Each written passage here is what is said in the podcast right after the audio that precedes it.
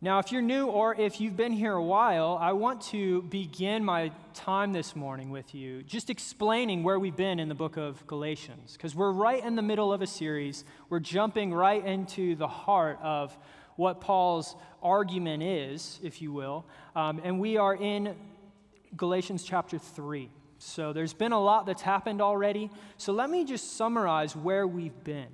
So far, what we've seen in this letter that Paul wrote to the Galatian church is that there is the true gospel, and then there is the false gospel, which had taken captive so many members of this congregation. The members of this church had grown convinced that in order to be a true Christian, you must adhere to the Old Testament law as we read through this letter, we start to get a lot of insight into what they believed. We see that it, it, it's pretty clear. They were teaching that in order to be a true Christian, you must be circumcised. In order to be a true Christian, you must keep the Sabbath, you must keep the kosher laws. In other words, true Christians must, in essence, take on a Jewish identity first right? They're focusing on the elements of the law that would distinguish Jew from Gentile, or to put it another way, Jewish identity from all other identities. And they're saying if you want to be a Christian, you need to accept the Jewish identity first in order to come to Christ. And as we've seen throughout the course of our study in this book, Paul, uh, not to mention God, have a problem with this. There is a problem that Paul points out over and over again, and it's this. If you begin to depend on even the, the smallest aspect of the law in order to attain righteousness, if you begin to depend on your own works, even if it's only in a small area of your life, in order to attain access to God's presence, you are damning yourself because you are submitting yourself to the entirety of the law. Paul makes this point in chapter 3, verse 10. For all who rely on works of the law are under a curse. For it is written, Cursed be everyone who does not abide by all things written in the book of the law and do them. By depending on yourself, or by depending on any aspect of the law for the sake of righteousness, you are actually submitting to the entirety of the law. That's what's happening in this church. I have um, a son who's two and a half years old, and he likes to play with Mega Bloks. If you don't know what a Mega Block is, it's like a two year old version of Legos. Just a big block that you stick together. And you know, he likes, he likes it when I play Mega blocks with him. And so I'll build him like a plane, right? So that he can take the plane and fly it around the house or pretend to do so, right? He just holds it and runs around. Um, well, you know, sometimes when I'm playing with my son, he will look at me and he'll have some Mega blocks in his hand and he'll say, No, mine, when I try to help him. So I'll say, Okay, fine, you know, you do you. And I walk into the kitchen and I let him try to figure it out as I'm helping my wife with dinner or something like that. And in that moment, all of my son's hopes for building this Mega Block plane are gone, right? Because he's two. He might be able to put one block on top of another, but he can't actually construct this plane all by himself. In fact, he doesn't merely need my help. No, he needs me to actually build the entire plane for him. He has no ability. He doesn't have the motor skills. He doesn't, he doesn't have the concept of imagining a plane and then taking these little blocks and forming them and fashioning them into a plane. He can't do it from start to finish. He cannot do it. He doesn't understand that when he says, No, my plane, I do it. He doesn't get that in that moment. You know, that's kind of what's going on in the Galatian church. They're looking at God and they're saying, You know, God, I got this. You did your part. You sent your son and everything. Uh, but let me take it from here. You just watch as I build this beautiful structure of righteousness for your sake. They're trying to build righteousness all on their own. God says, Have at it. Now you have to obtain righteousness according to every aspect of the law. Good luck. It's not going to happen. And that's why Paul has such a serious demeanor in this letter. This is why his attitude is so serious. He's not coming to this church happy go lucky because they've abandoned the gospel. He's coming to them with a rod of iron, calling them to repentance. You see, in the same way that my son cannot build this plane, this church cannot build their own righteousness. We cannot build our own righteousness. We don't merely need God's help to build this beautiful structure of righteousness. No, we need Him to actually come and do it for us. And that's the message of the gospel. That's what we've seen so far in the message of Galatians. But there is a tension that this leaves us with.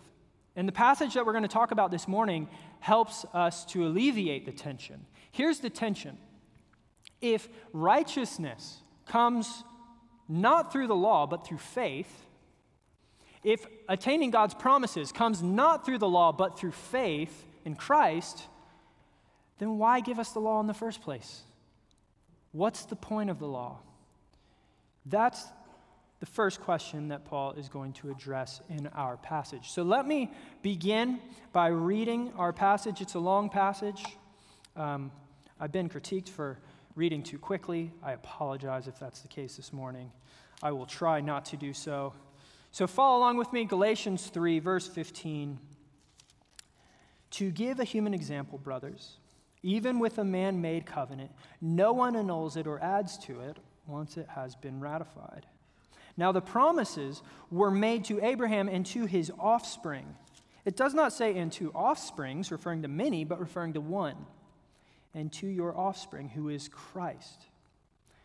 That is what I mean. The law, which came 430 years afterward, does not annul the covenant previously ratified by God so as to make the promise void.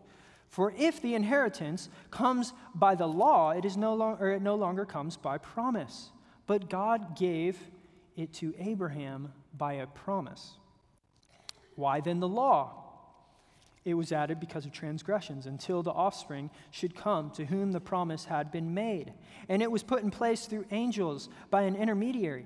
Now, an intermediary implies more than one, but God is one. It is or is the law then contrary to the promises of God?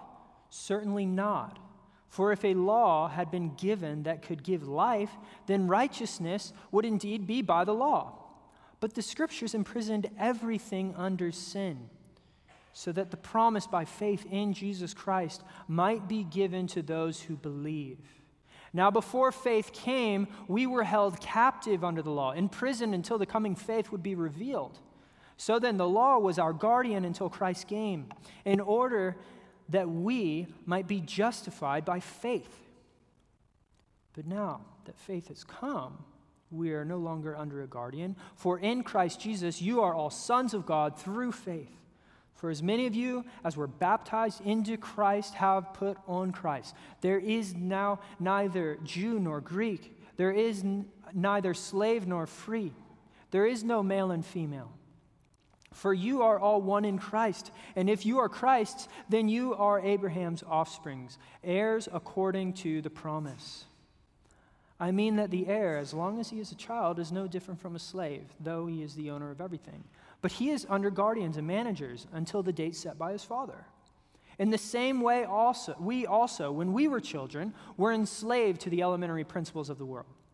But when the fullness of time had come, God sent forth his Son, born of a woman, born under the law, to redeem those who were under the law, so that we might receive adoption as sons. And because you are sons, God has sent the Spirit of his Son into your hearts, crying, Abba, Father. So you are no longer a slave, but a son. And if a son, then an heir through God. So there's a lot going on in this passage. Right? This is a big text. There's a lot going on here. Paul's logic is not necessarily easy to follow. So I want to offer a quick overview of what's going on here before we really dive in. Essentially, what we see are two primary sections going on here. There are two sections in this passage. The first addresses the question what is the purpose of the law? Why did God give the law? And what we'll see is there, there are two answers to that question. First, God gave the law in order to offer guidance for sinners in need of guidance. And the second reason God gave the law was so that we might sense our slavery to sin and recognize our need for a Savior. Now, this leads to the second question our passage is going to discuss. If we are slaves to sin, then how in the world do we escape that slavery and become heirs of God? So, those are the two questions our passage is going to discuss. First, what is the purpose of the law? And second, how do we find freedom from our slavery under the law? So, let's address our first question What is the law's purpose? This is important, especially in light of the fact that Paul has just spent so much time telling us that salvation doesn't come through the law. Right? He spends all this time telling us what the law doesn't do, which leads us wondering okay, then what's the purpose? What, what was the purpose of this in the first place? You know, for many people in this church, in, in the Galatian church, they would have found this to be a major mental shift when thinking about the purpose of the law. Paul is taking everything they thought they knew about the law and he's flipping it on its head. Have you ever had that sort of a moment where someone comes in and, and tells you something about this thing that you thought you knew so well? And after they tell you that something about the thing that you thought you knew so well, you realize, you know what? I totally misunderstood this thing I thought I knew so well. You know, the other day, my wife and I, we had one of the guys from Kairos, our college ministry. He came over to spray for bugs. He's, a, he does, a, uh, he's an exterminator. And he was spraying for spiders because spider season has been horrible and there are webs everywhere, right? And uh, after he sprays, he comes inside and he gave us this piece of information that I'll say this for my wife, it changed her life. She's far more afraid of bugs than I am. And so for her, when he shared this bit of information for her, it just was like a new revelation, right? And he told her uh, that Windex is like the ultimate bug killer. And we were both just like, really? Windex? Like, you can use Windex to like kill tarantulas? He's like, oh yeah. In California, we have all these regulations. You can't, you can't like get like really toxic stuff in our bug spray. You got to use Windex because that stuff will really kill tarantulas. Like, oh wow, that's really really good to know. So you know, all of a sudden, our entire understanding of Windex has just been, you know, has gone through a revolution. Um, you know, in a lot of ways, but in far more significant ways. That's what's going on in this Galatian church. It's as though they're saying, wait a second, we thought we understood the purpose of the law, and you're coming in and telling us something completely different. You see, for my wife and I, when it comes to the Windex, our understanding of Windex, it was kind of augmented we were like, oh, it has more purposes than we realized. Paul, though, he's coming to this church and he's saying, you don't need to augment your understanding of the law, you need to actually completely shift it. You're completely missing the point of this thing. And so this would have been a big deal. It would have dumbfounded this church. They thought they had it right, and yet their entire understanding of the Old Testament law was off center. You know, we see this in chapter 3, verses 15 through 18.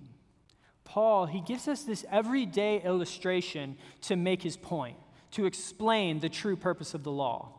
And first, what he does is he continues on this trail of saying, This is what the law doesn't do. And he, he compares uh, the law and God's covenant with Abraham to a human will, like a will that you would write at the end of your life.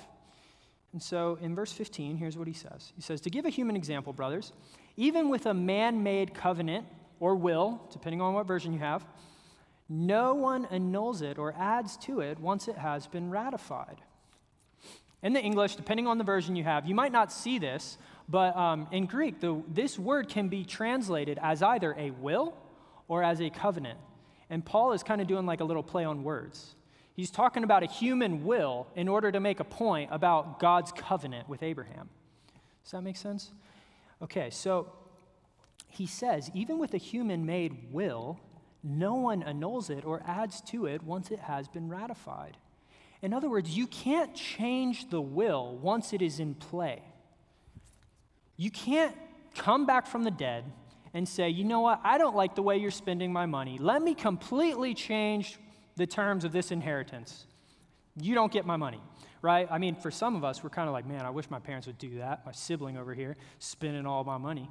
Um, maybe just a little bit, right? Maybe not. Obviously, though, that can't happen, right? You can't come back after the promise has been made, after the covenant has been brought into effect, or after a will has been written, and change it after it has already come into play. That's, that's not the way it works. You can't change the terms of the will at that point. So now Paul's going to compare that situation with God's promise to Abraham. He says, This is what I mean. The law, which came 430 years afterward, does not annul a covenant previously ratified by God so as to make the promise void. You see what he's saying? He's saying God's covenant with Abraham, it came 430 years before the law. God made all of these promises to Abraham and to Abraham's offspring, and now you're saying that the way to attain those promises is by keeping the law. And he's saying, listen, the promises were made well before the law was ever given. So you're misunderstanding the purpose of the law. God never gave the law as a means by which we might attain God's promises. God never gave the law to be a means by which we might attain righteousness. That wasn't ever the point of the law. You know, Paul makes this really subtle remark. He says, Now the promise was made to Abraham and his offspring. It does not say offsprings, so as to refer to many, but it refers to one. And you're kind of going, Paul, what in the world are you getting at? Like, plural versus singular. Okay, big deal. Um, here's what he's saying, though. He's saying ultimately, God made this promise to Abraham and to the ultimate offspring of Abraham, Jesus. So even when God made the Abrahamic covenant, his point was always to grant these promises through the purpose of, person of Christ. His point is that if you want to attain access to these promises, it's not through the law. It has always been intended that you would receive these promises through the person of Jesus. And that is wonderful news because God's promises are not received through our fickle obedience. Instead, they are received through the steadfast faithfulness of Jesus. He is the one who has attained God's promises, and He has attained God's promises for our sake.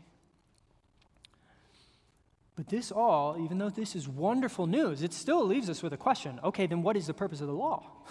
Back to the point in verse 19, where Paul says, Why then the law? Now, I, don't know about you, but I'll speak for myself. I typically don't like wake up in the middle of the night and just start thinking, you know, why did God give his law in the first place? You know, I, even pastors don't have those sorts of conversations with themselves. Um, and I, ma- I imagine none of you have had this conversation with yourself. It probably doesn't keep you up at night just wondering, why would God give the law? But think about it. Think about a first century Jew who's coming into contact with Christ for the very first time. This actually would have been something that they would think deeply about. It would have, let's step into their shoes. This is something that they would have found problematic. This is something that they would have been questioning. Think for a moment. All of your life, you lived under the law. All of your life, you have sought to the best of your ability to live in accordance with the law. You show up at the synagogue every single Saturday. You've never tasted lobster in your life because you're kosher. Um, all of your children have been circumcised without exception on the eighth day. And now Jesus comes and he says, Your righteousness does not come through the law.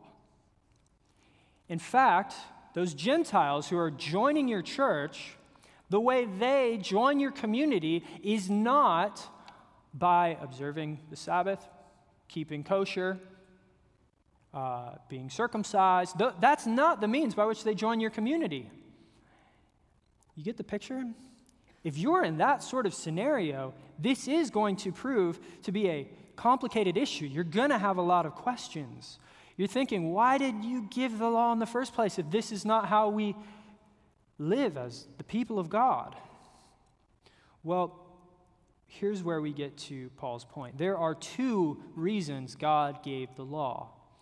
The first one is a positive use. There's a positive use of the law. He, he gave the law in order to offer helpfulness and to offer guidance to sinners in need of, of help. Verse 19 Why then the law? It was added because of transgressions, until the offspring should come to whom the promise had been made. Verse 24 So then, the law was our guardian until Christ came, in order that we might be justified by faith. You see, the law was given so that the people of God might have some sort of direction as to how they were to live their life. It was meant as a guide. You know, if you've ever been around a toddler, I think you start to realize that, like, we as human beings, we desperately need guidance, right? A two year old is living and breathing proof of that. As I've said, I have a two year old, and I've come to know this quite well. You know, if you do not give guidance to a two year old, then, um, you know, prophetic word, funeral in your near future, right? Like they are destined to kill themselves. Like they just do crazy things. They jump off stuff. They don't realize that what they're doing is going to get them in all sorts of trouble. They play with knives, they stick them in their mouth. They don't realize that these sorts of things are dangerous. They need all sorts of guidance. And the same thing is true for human beings, especially when it comes to our spiritual state.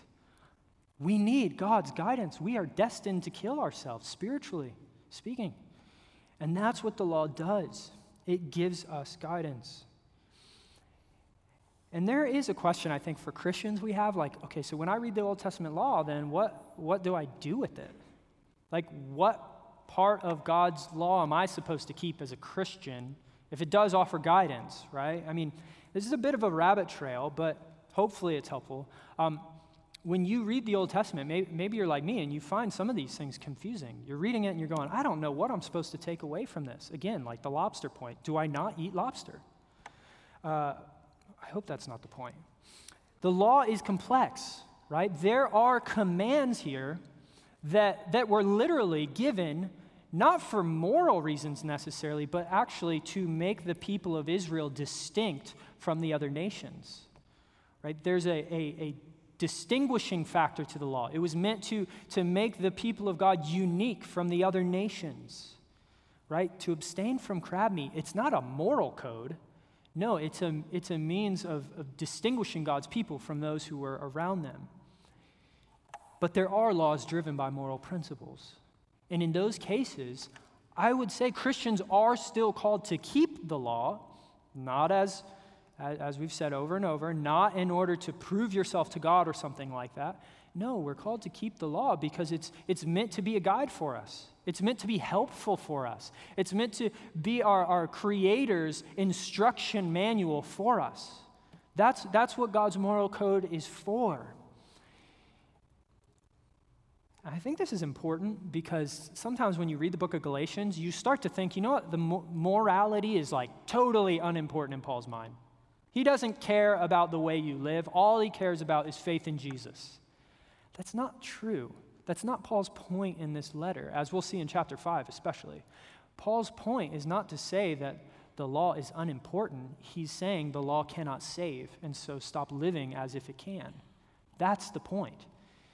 So, when you read the Old Testament law and you're trying to figure out what do I do with this, the easiest way to figure out what do you do with this particular command, you go and see if that is repeated in the New Testament.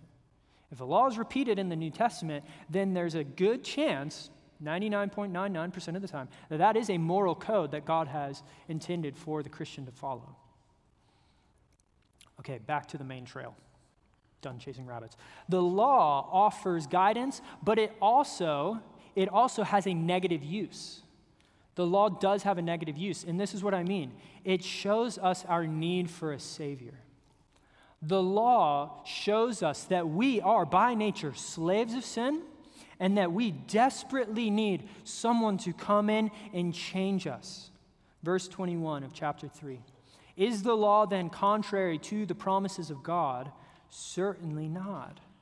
For if a law had not been given that could give life, or for if a law had been given that could give life, then righteousness would indeed be by the law. But the scripture imprisoned everything under sin so that the promise by faith in Jesus Christ might be given to those who believe. So his logic is a, a little tricky to follow, but essentially what he's saying here is that the purpose of the law is to point out sin, to show you your need for a Savior.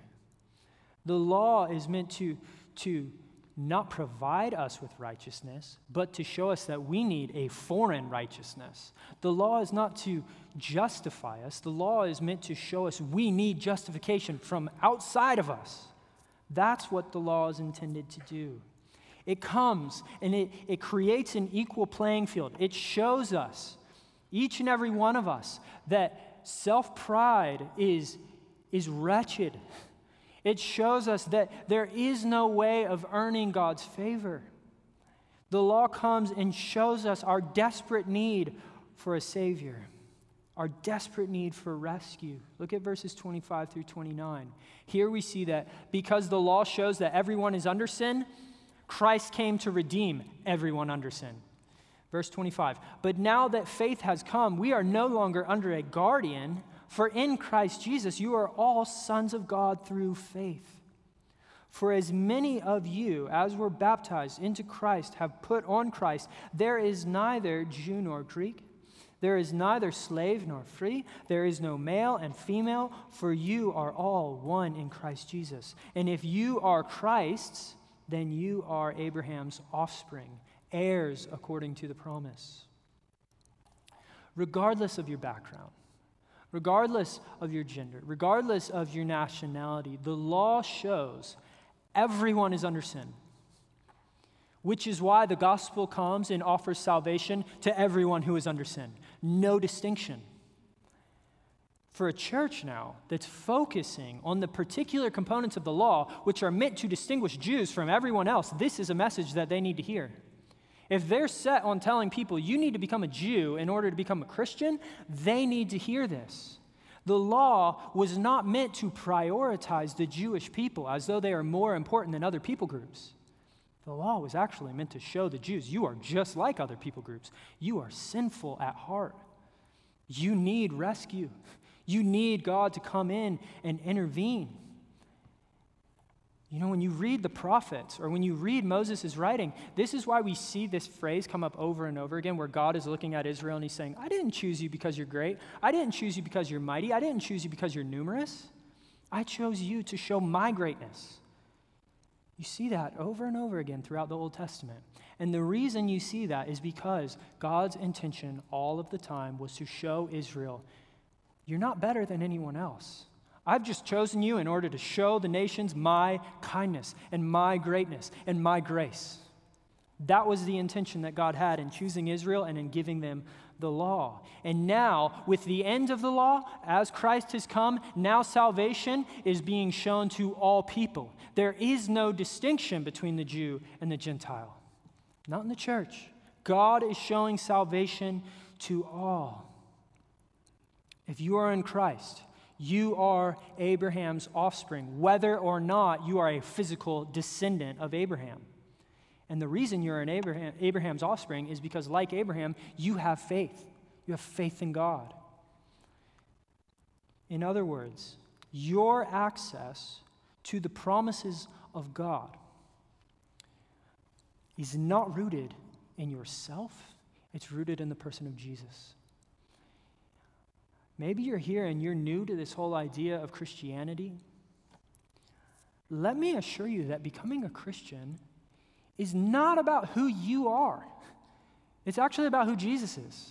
It's all about who Christ is and what he has done. Maybe you are coming here and you have a sense of pride. You're thinking of yourself as more important than others because of things you've accomplished or the way you live your life or the amount of money you've made. The gospel comes in and says, No, we're all on an equal playing field here. Maybe you're here and you're on the other end of the spectrum, and you've come with a deep sense of shame. You're looking around you saying, I don't think this whole thing, this whole Christianity thing is for me. It's not for people like me. I, I, I don't, I don't really belong here. I don't belong with these people. I, I don't, I, I'm not the type of person God would choose. You see, when Jesus came, though, he showed grace and he showed kindness to all t- types of people. He reached out to the strong and to the weak, the rich and to the poor, the significant and the insignificant. And when he did that, showing no distinction, he showed that all people, regardless of their situation, are in need of salvation, and he showed that all people have access to God's salvation. That's the good news of the gospel. So we have seen the purpose of the law. It came to guide us and it came to show us our, our need of a Savior. That's what the gospel does, or that's what the law does. But with that said, we are at a place now where we have a new problem. This is where Paul's logic starts going. He realizes that there is another question that this prompts. If the law enslaves sinners, how do sinners then find freedom. That's his logic moving into chapter 4. That's the second question. How do we actually obtain freedom from the law?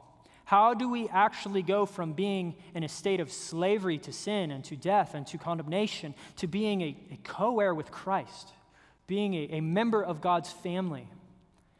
That's where the passage is heading. Now, Paul uses another illustration here to make his point. And let me just point out that it's kind of weird, just to be honest. It's kind of hard to follow his logic.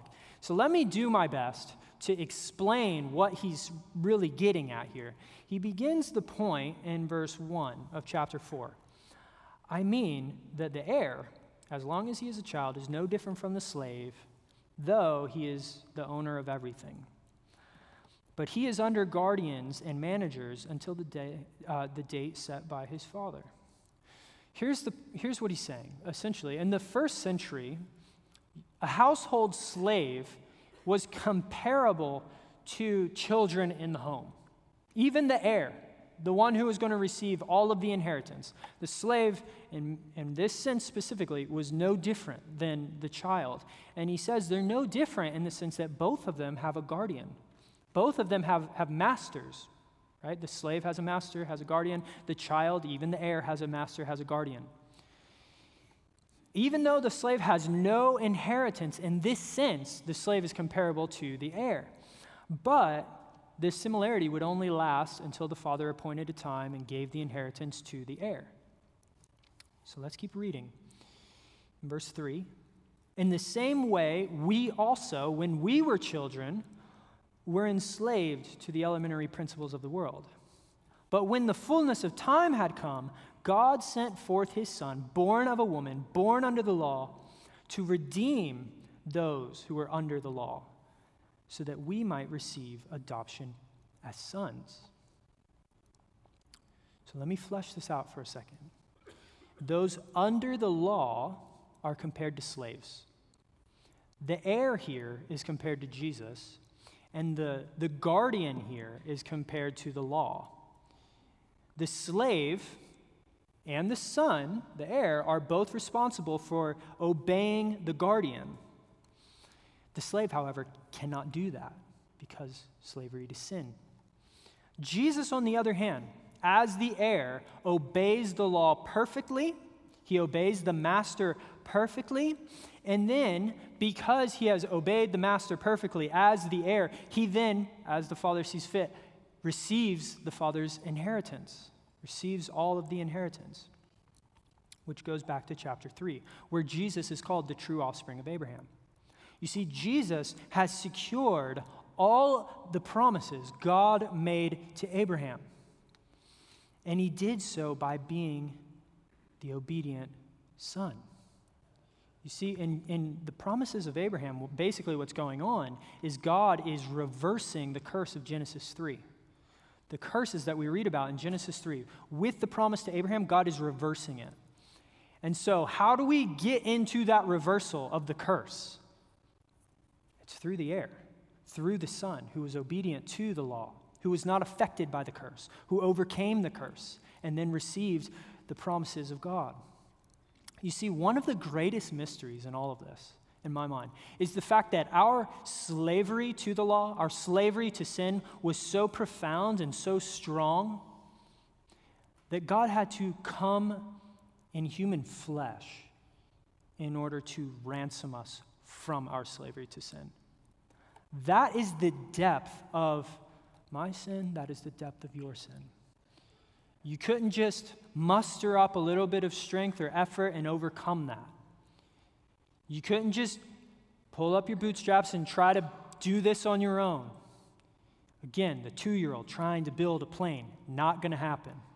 You need someone to come in and do this for you. In comes Christ. Our slavery to the law was so profound and so deep rooted that the only one capable of breaking those chains was God Himself. Verse 4, chapter 4. But when the fullness of time had come, God sent forth his Son, born of a woman, born under the law. Jesus came as the perfect offspring of Abraham, who lived under the guardian and he obeyed perfectly.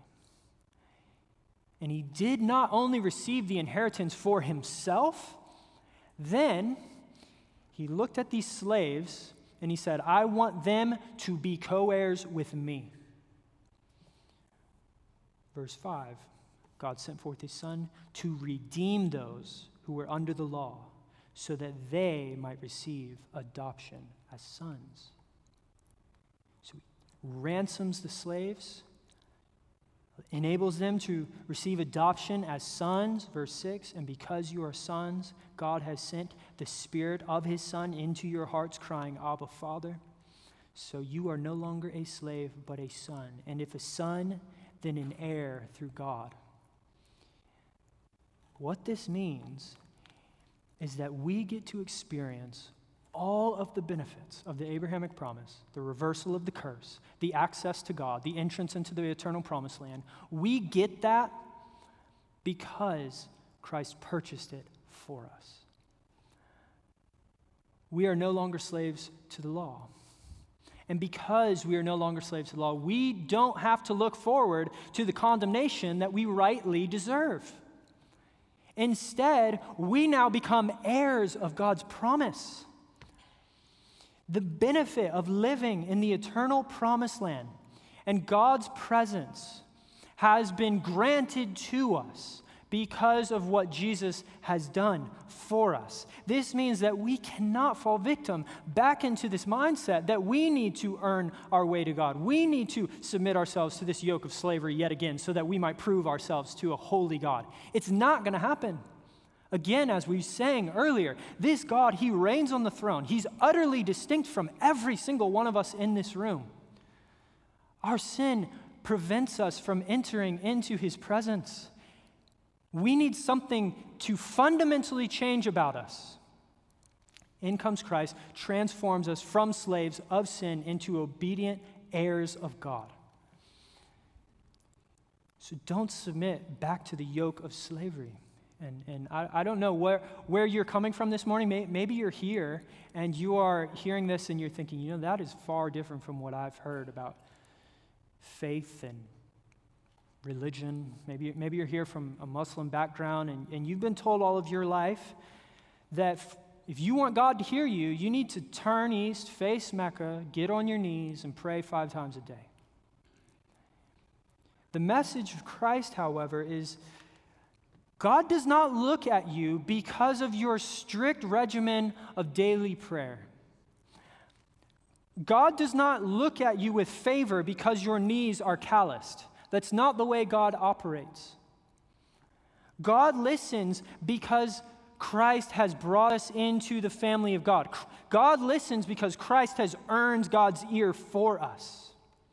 Maybe you grew up Catholic and all of your life you were taught that if you want to receive forgiveness, you need to, you need to participate in the confessional.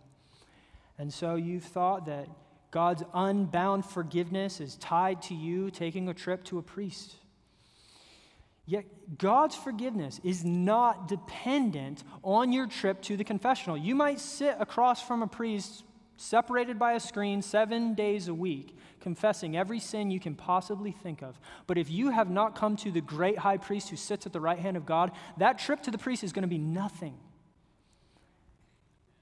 Maybe you've grown up in a church like ours, you've grown up here maybe, and you have begun to think that God disapproves of you when you don't perform for Him thinking to yourself, you know what, I didn't read my Bible this morning. What does God think of me now? You're a young mom, you have a, you have a kid, you also have a job, and you're th- you wake up in the morning to bring your kid to school, you realize he's sick. You're thinking, well, I still have to get to work, and I got to bring my son to, to. You don't read your Bible. What are you thinking now? Is God condemning you because of that? No. God's love for you and his approval of you are not dependent on you, they are dependent on the person of Jesus. Now, maybe you're here and you're, you're in another category. Maybe for you, you have this, this fear of confessing what's going on underneath the surface because you've been thinking that you need to hold up to this standard. You need, you need to live up to this standard. You need other people to approve of you. They need to see you living up to this standard. If I, if I let people know what's actually going on underneath the surface, I won't have a chance at this whole Christianity thing. That's not what the gospel is about. Don't submit yourself to that sort of law of slavery. Your freedom from the law ought to inform you that you can confess, you can admit that there is everything wrong with you. And you are free to do that. Ultimately, because your salvation is not dependent on your perfection, it's dependent on Christ's. That is the beauty of the gospel. Though your sin deserves condemnation, Christ's righteousness has covered that.